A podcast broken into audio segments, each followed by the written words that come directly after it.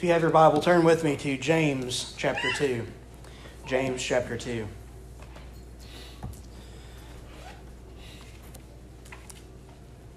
James chapter 2, beginning in verse 14 and reading through verse 26. What use is it, my brethren, if someone says he has faith, but he has no works? Can that faith save him? If a brother or sister is without clothing and in need of daily food, and one of you says to them, Go in peace, be warmed, and be filled, and yet you do not give them what is necessary for the body, what use is that? Even so, faith, if it has no works, is dead, being by itself. But someone may well say, You have faith, and I have works. Show me your faith without the works, and I will show you my faith by my works. You believe that God is one. You do well. The demons also believe and shudder. But are you willing to recognize, you foolish fellow, that faith without works is useless?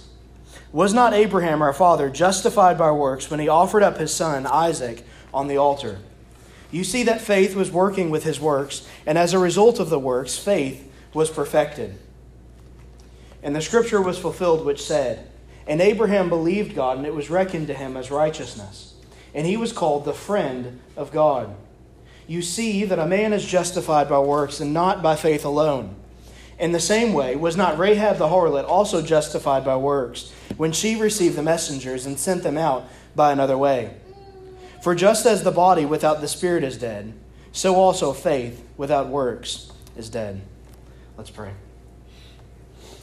Lord, I ask that as I stand to preach this morning, that you would help me just to be a mouthpiece of what you would have to be said to your people. Father, would you give me physical strength to stay in this morning? Would you give me clarity of speech and boldness of conviction? And Father, help me to preach your word accurately and in a way that honors your Son. And would you, by the power of your Spirit, apply this word to each of our lives so that we would be conformed to the image of your Son, made more like Christ in every way? And we pray this in Christ's name. Amen. This morning, I want to look at this passage of Scripture under the simple heading of I love to tell the story. I love to tell the story. One theological dictionary defines justification as the basis upon which God pardons and accepts sinners. Another theological dictionary defines it as a proclamation of guiltlessness or the removal of judgment for wrongdoing. It is as though you stand before the judgment throne of Almighty God, awaiting what judgment will be pronounced upon you. In a few moments, the judge of the living and the dead will render his verdict, either guilty or not guilty. And if you stand representing yourself without an advocate, without any evidence earning a verdict of not guilty, then you will be declared as guilty before the throne of God. With a single word, guilty. You will be sent to the, the eternal prison cell of hell. But if you stand before the throne of God with an advocate standing in your place, with the risen Savior who gave his life for sinners such as you and me, then you will receive a verdict of not guilty, not based upon the works of yourself, but based upon the works of your Savior. And so, this is the doctrine of justification. This is where this comes into play. It is based upon Christ's perfect sacrifice as he took on the burden of man's sin upon his own shoulders, bearing them to the cross at Calvary's uh, dark hillside, that that is the basis upon which you and I are saved. If you have been saved and brought near in Christ, it is not based upon your own works, but it is based solely and entirely upon the works of Jesus Christ on your behalf. And what we see here in James chapter 2 is that James is reminding us that if we have been saved, we will have a life that looks saved. We looked at that last week in James chapter 2, verses 1 through 13, that if you have been saved, you will look like you have been saved. You're going to walk differently, you're going to talk differently. You're going to think differently. You're going to act differently than how you did before you were saved. And James here is reminding us again that if we have been saved, we are going to have works that prove our salvation. James tells us, first of all, in our first point, the doctrine of sinners' guilt removed. The doctrine of sinners' guilt removed. He tells us first that we are going to have a different walk. We're going to have a different walk. Look with me at verse 14. What use is it, my brethren, if someone says he has faith, but he has no works? Can that faith save him? If a brother or sister is without clothing and in need of daily food, and one of you says to them, Go in peace, be warmed and be filled, and yet you do not give them what is necessary for their body, what use is that? Even so, faith, if it has no works, is dead, being by itself. But someone may well say, You have faith, and I have works. Show me your faith without your works, and I will show you my faith by my works. You believe that God is one. You do well. The demons also believe and shudder. But are you willing to recognize, you foolish fellow, that faith without works is useless? And so, what James is telling us here is not that works and faith work together to justify us, not that works and faith in God work together to save us, but that if we have been saved, if we have been justified or declared guiltless before the throne of God, that that guiltless verdict is going to do something within us that produces good works if we look at what God has done in the person and work of Jesus Christ at the cross at Calvary, we're not going to look at that with ambivalence. We're not going to look at that and say, I really don't care that much. I'm going to continue living how I want. But we are going to look at the cross of Christ and say, My sins that put him there, my sins that drove the very nails into the hands of Jesus, are sins that I want nothing to do with anymore. I don't want to continue holding on to the sins that Jesus died for, but I want nothing of them anymore. And so we're going to live in our faith. We're going to live in our belief that we have in Jesus. If we say we believe in Jesus, if we say we trust in Him, if we say we have faith in Him, and we trust in all that He has done and all the work that He has done, and in the person who He is, then we are going to work as one who believes. We're going to live as one who has faith. And this is exactly what James is telling us. And it's not as though James is at odds with Paul. Paul tells us, if you go with me to Romans chapter 4, Romans chapter 4, verses 1 through 3. Paul says, What then shall we say that Abraham, our forefather, according to the flesh, has found?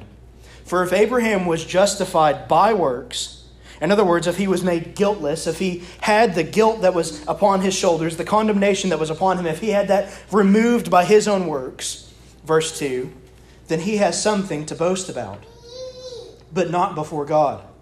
For what does the scripture say? Abraham believed God, and it was credited to him as righteousness. And so, what Paul tells us is that if Abraham was justified or declared innocent of his sinfulness against God by and through his own good works, then Abraham had every reason to, to boast in himself. If we are saved by our own good works, by tilting the cosmic scale in our favor, by doing more good works than bad works, then we have much to boast about. We can say, oh, Look at me. I've punched my ticket to heaven. Look at how good I'm doing. I'm doing really well. There's no guilt on my shoulders. There's no burden of sin anymore. I've removed the condemnation that God had against me. I've overcome all of that on my own. Look at what I've done. Aren't I so great and so wonderful? I'm a pretty good guy. But Paul tells us that that's not what happens. That's not what happened with Abraham, and that's not what happened with you if you are saved in Christ. Go with me to Romans chapter 9, just a few chapters later. Romans chapter 9, beginning in verse 15. Paul tells us this. He says, beginning in verse 15, For he says to Moses, I will have mercy on whom I have mercy, and I will have compassion on whom I will have compassion. So then, it does not depend on the man who wills or the man who runs, but on God who has mercy. For the scripture says to Pharaoh, For this very purpose I raised you up, to demonstrate my power in you, and that my name might be proclaimed throughout the whole earth. So then, he has mercy on whom he desires, and he hardens whom he desires. You will say to me then, Why does he still find fault? For who resists his will? On the contrary, who are you, O man, who answers back to God? The thing molded will not say to the molder, Why did you make me like this? Will it? Or does not the potter have a right over the clay to make from the same lump one vessel for honorable use and another for common use? What if God, although willing to demonstrate his wrath and to make his power known, endured with much patience vessels of wrath prepared for destruction? And he did so to make known the riches of his glory upon vessels of mercy, which he prepared beforehand for glory. even us whom he has called, not from among Jews only, but also from among Gentiles. And so, in other words, what Paul is telling us and reminding us of is the very same thing that he said just a few chapters before in Romans chapter 4 that it is not ultimately dependent upon our will. It is not ultimately dependent and based upon our works or our decision or our strength or ability or wisdom that we are saved, but it is based solely upon the work of Christ upon the cross that we are saved. It is not based upon a little bit of faith in what Christ has done and the rest of it working and striving and trying to earn heaven, but it is based entirely upon what Christ has done at Calvary that we are given entrance into heaven. There was a story I heard of someone, uh, the, the, the two thieves who were on the cross next to Jesus. And the one thief who uh, said, Surely you are the Son of God, surely you have come to purchase people for your own. And Jesus tells that thief, that sinner on the cross, Today you will be with me in paradise. And it is simple, simply by faith, by trusting in Jesus, that this person who is upon the cross, who is guilty of his sins, has his guilt removed from one cross to the next. And as that man goes into the gates of heaven, Peter is there and he says, Who let you in? And Paul is there and he says, How did you get into here? And John is there and he says, Upon which basis have you come into this throne room? And the man says, Nothing in my hands I bring, simply to the cross I cling. And he looks at Peter and John and James and all of the people in heaven and he says, The man in the middle cross said that I could come.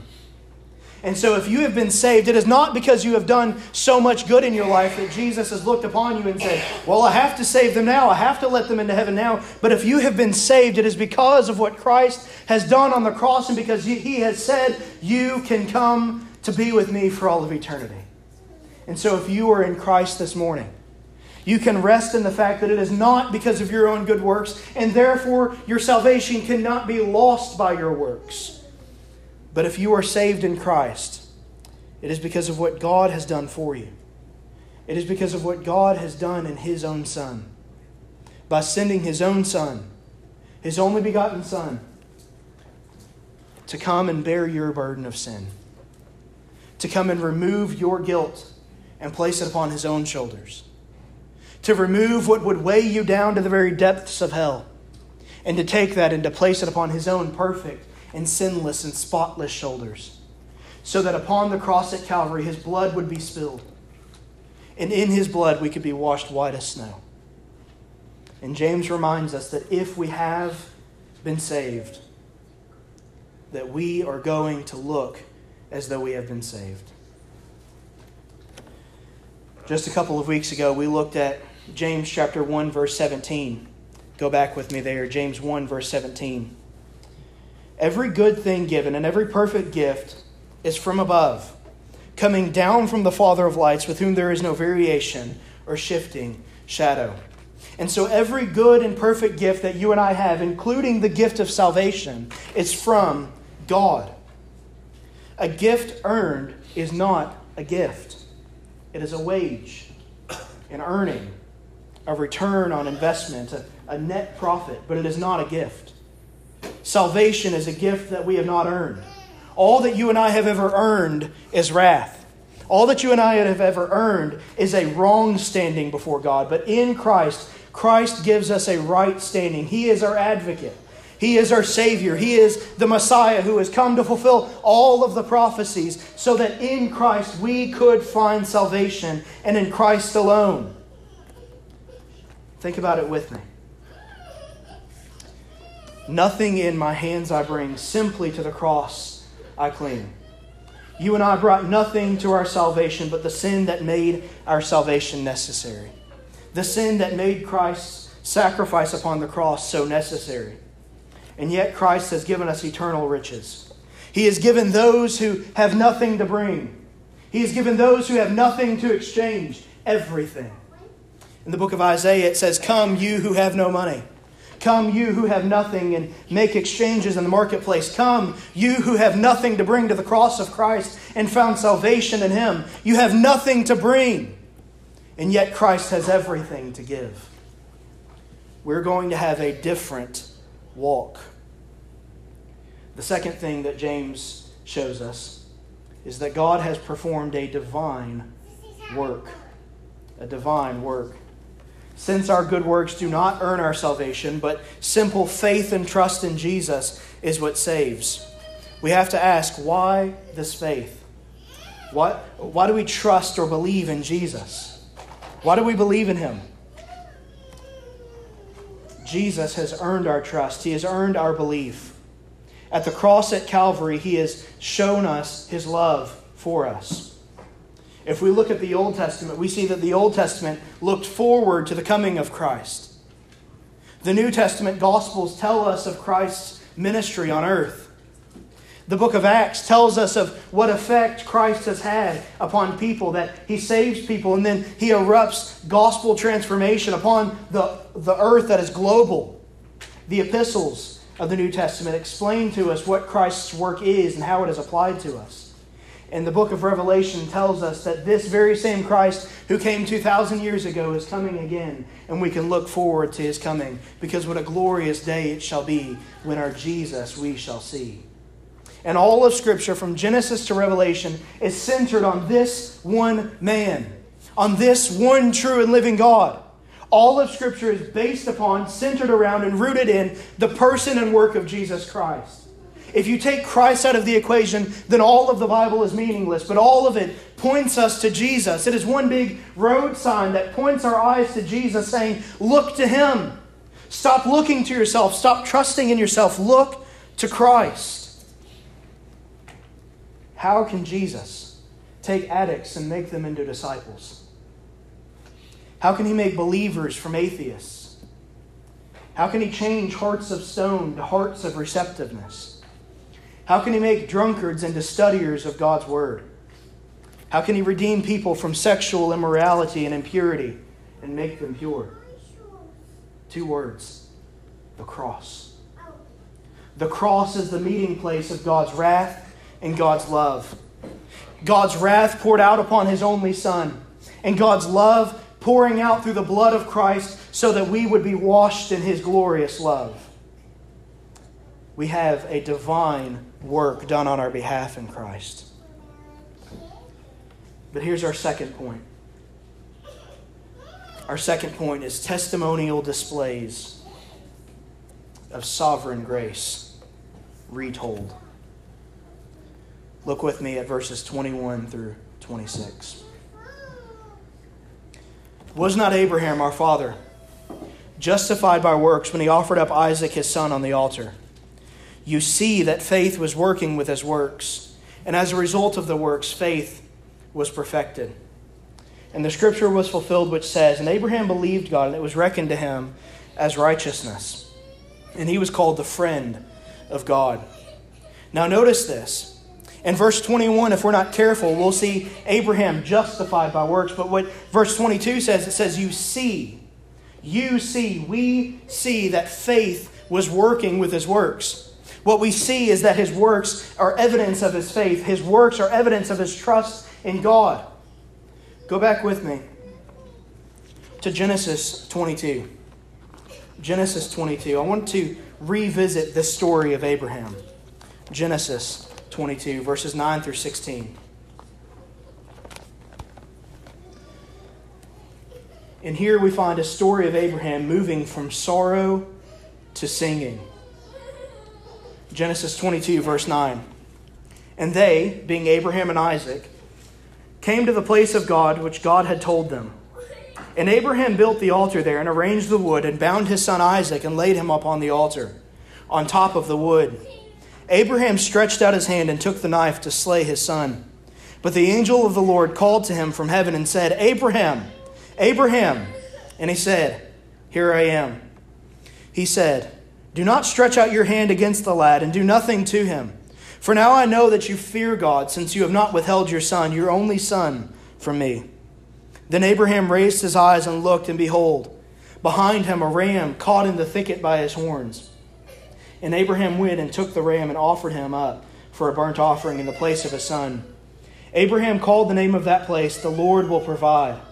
As it is said to this day, In the mount of the Lord it will be provided. Then the angel of the Lord called to Abraham a second time from heaven and said, By myself I have sworn, declares the Lord, because you have done this thing and have not withheld your son, your only son. Indeed, I will greatly bless you, and I will greatly multiply your seed as the stars of the heavens and as the sand which is on the seashore. And your seed shall possess the gate of their enemies. We see here in this story that God commanded Abraham to sacrifice his only son upon an altar of worship before God. And God had a plan. It was not as though uh, God had looked down and uh, saw Abraham offer his son and then said, Oh, I need to change my plan. I don't really want him to do what I've commanded him to do. But what God was doing was setting up an illustration for Abraham to see that Abraham had nothing to offer. Abraham would offer his son, but his son was not a sinless sacrifice. His son was not a perfect lamb. And so, Abraham, as he's there in verse 10, it says, He stretched out his hand and he took the knife to slay his son. But look at verse 11. But the angel of the Lord called to him from heaven. And notice that it's not just an angel of the Lord, but it is the angel of the Lord. It is Adonai. The Hebrew word here is Adonai, but Adonai called to him from heaven. And the word here is literally the word for Jesus. It is to say that Jesus called down to Abraham and said, Abraham, Abraham. And then he said, Do not stretch out your hand against the lad and do nothing to him. And then Abraham looks over into the thicket. He looks over into the brush by the altar upon which his son lie there. And he sees a ram. And God had provided. God had provided the sacrifice. And it would be upon that very same mountain so many years later that God would provide the full and final sacrifice of his own son. It would be upon that very same mountain that we would look and see the perfect lamb that was there, the sacrifice that was there. And as Abraham raises his hand into the air, white knuckles wrapped around the knife that he would plunge into his son, I can only imagine the tears that would stream down his face. I can only imagine the sorrow that would fill his heart as he sees his son there and he is trying to be faithful to God and to obey God's command. And he sees his son there and he does not want to do what he's about to do, but he knows that God has commanded him. I can only imagine the sorrow that Abraham finds himself in here. Oh, but then I can only imagine the singing that comes from Abraham. As he looks over and he hears the voice from heaven saying, Do not slay your son. I have provided the sacrifice, I have provided the lamb. There is nothing that you must do, Abraham. I'm doing it. I'm doing it on your behalf. Look here and find the sacrifice. And in the very same way, maybe you're struggling this morning with some sorrow. Maybe you're in the depths of struggles. Maybe you're in the depths of uh, looking around and wondering where your sacrifice is, where you're looking around and wondering where your salvation will come from. It looks as though you're at the bottom of the pit and you're surrounded by darkness, but all you can do in times of deep darkness is look up. You can't look around you because you're in the bottom of a pit and you're surrounded by darkness. But if you look up, you'll see the risen Savior. You'll see the one who was the perfect sacrifice on your behalf.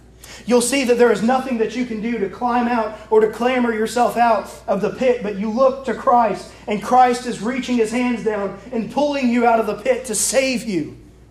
So maybe you're here this morning and you're sorrowful. Maybe you're here this morning, and as the psalmist says, your tears have been your food day and night. Maybe you're here this morning and it seems as though depression is all that you have in your life but we can find salvation in Christ. We find our hope and our peace and our comfort, not in our own striving, not in our, not in our own working, but in Christ alone, in the sacrifice who was slain for our sins.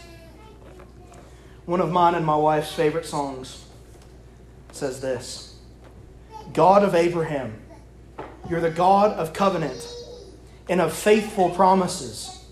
Time and time again, you have proven you'll do just what you said. Through, though the storms may come and the winds may blow, I'll remain steadfast. And let my heart learn when you speak a word, it will come to pass. Great is your faithfulness to me. Great is your faithfulness to me. From the rising sun to the setting same, I will praise your name. Great is your faithfulness to me. So, wherever you may be this morning, whatever you may be struggling with this morning, you can find rest in the fact that we have a faithful God. We have a God who is faithful and who has never left you for a moment. Think back over your life and you'll remember that God has never failed you yet, and beloved, He won't start now. God is faithful. But there's a second story that we see here. There's a second story that James tells us again. Look with me at verses 25 and 26. In the same way, was not Rahab the harlot also justified by works when she received the messengers and sent them out by another way? For just as the body without the spirit is dead, so also faith without works is dead. Turn back with me to Joshua chapter 2. Very quickly now, Joshua chapter 2.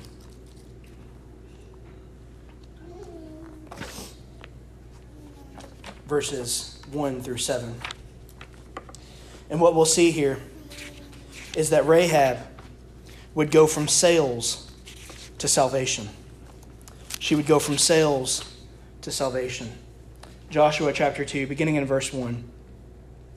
Then Joshua the son of Nun sent two men as spies secretly from Shittim, saying, Go, view the land, especially Jericho. So they went and came into the house of a harlot whose name was Rahab and lodged there.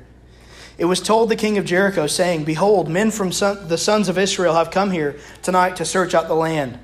And the king of Jericho sent word to Rahab, saying, Bring out the men who have come to you, who have entered your house, for they have come to search out all the land. But the woman had taken the two men and hidden them, and she said, Yes, the men came to me, but I did, I did not know where they were from. It came about when it was time to shut the gate at dark that the men went out. I do not know where the men went. Pursue them quickly, for you will overtake them. But she had brought them up to the roof and hidden them in the stalks of flax, which she had laid in order on the roof. So the men pursued them on the road to the Jordan, to the fords. And as soon as those who were pursuing them had gone out, they shut the gate. And so God took this woman, Rahab, this woman who would have been looked at as defiled, as disgusting, as altogether sick and dangerous. God would take this woman, Rahab, who was in the business of selling her own body, from her prostitution and would bring her out of that into the blessing of salvation. We see that Rahab was a prostitute. It says that Rahab was a harlot. Rahab was one whose house would have been warned against. In Proverbs chapter 4 and in Proverbs chapter 7. King Solomon is warning his son that there are certain houses that his son ought not to even go near. There are certain places that a son ought to steer away from. Such a place would have been Rahab's home.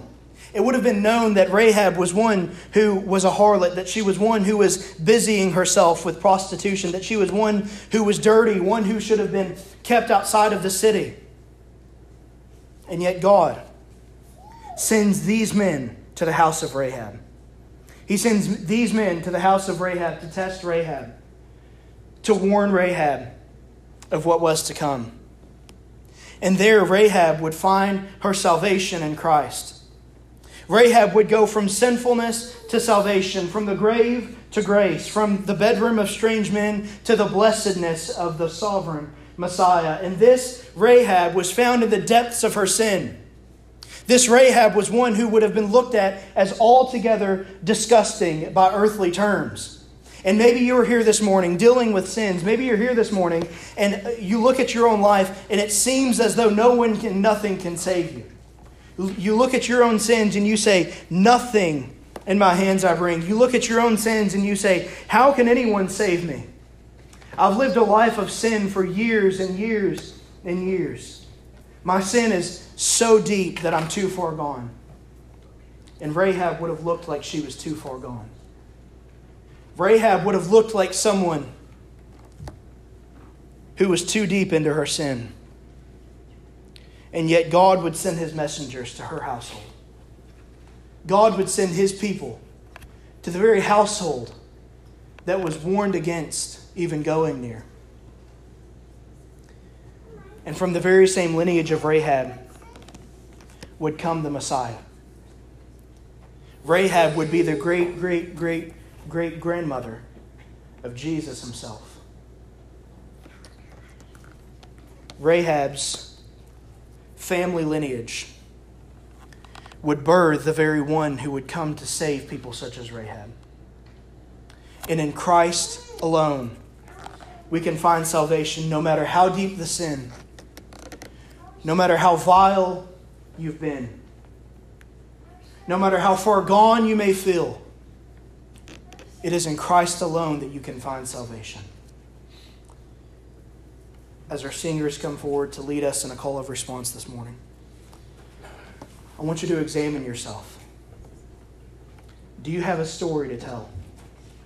Do you love to tell the story of Jesus and his glory? Has God so worked in your life that your life has become a testimony of his grace? The greatest story ever told is that Jesus Christ, in his sovereign work to save sinners from death and damnation, was finished upon the cross at Calvary. That Jesus upon the cross at Calvary said, It is finished. And in the finished work of Christ, in the finished work of the Jesus who's paid, who paid it all on our behalf, you can be saved. And you can find rest and hope in that salvation for all eternity. Let's pray. Father, we thank you for who you are and for what you have done on our behalf. And Lord, we ask that you would help us not to grow cold or calloused to your gospel, but that you would remind us every day of just how wonderful it is that you have sent your only Son to display your perfect love for sinners such as us, so that we would be saved and adopted as your own children. Father, would you help us regularly and constantly? to be reminded of just how amazing your grace is and help us to walk in the newness of life which you have granted in your Son. We pray this in Christ's name. Amen.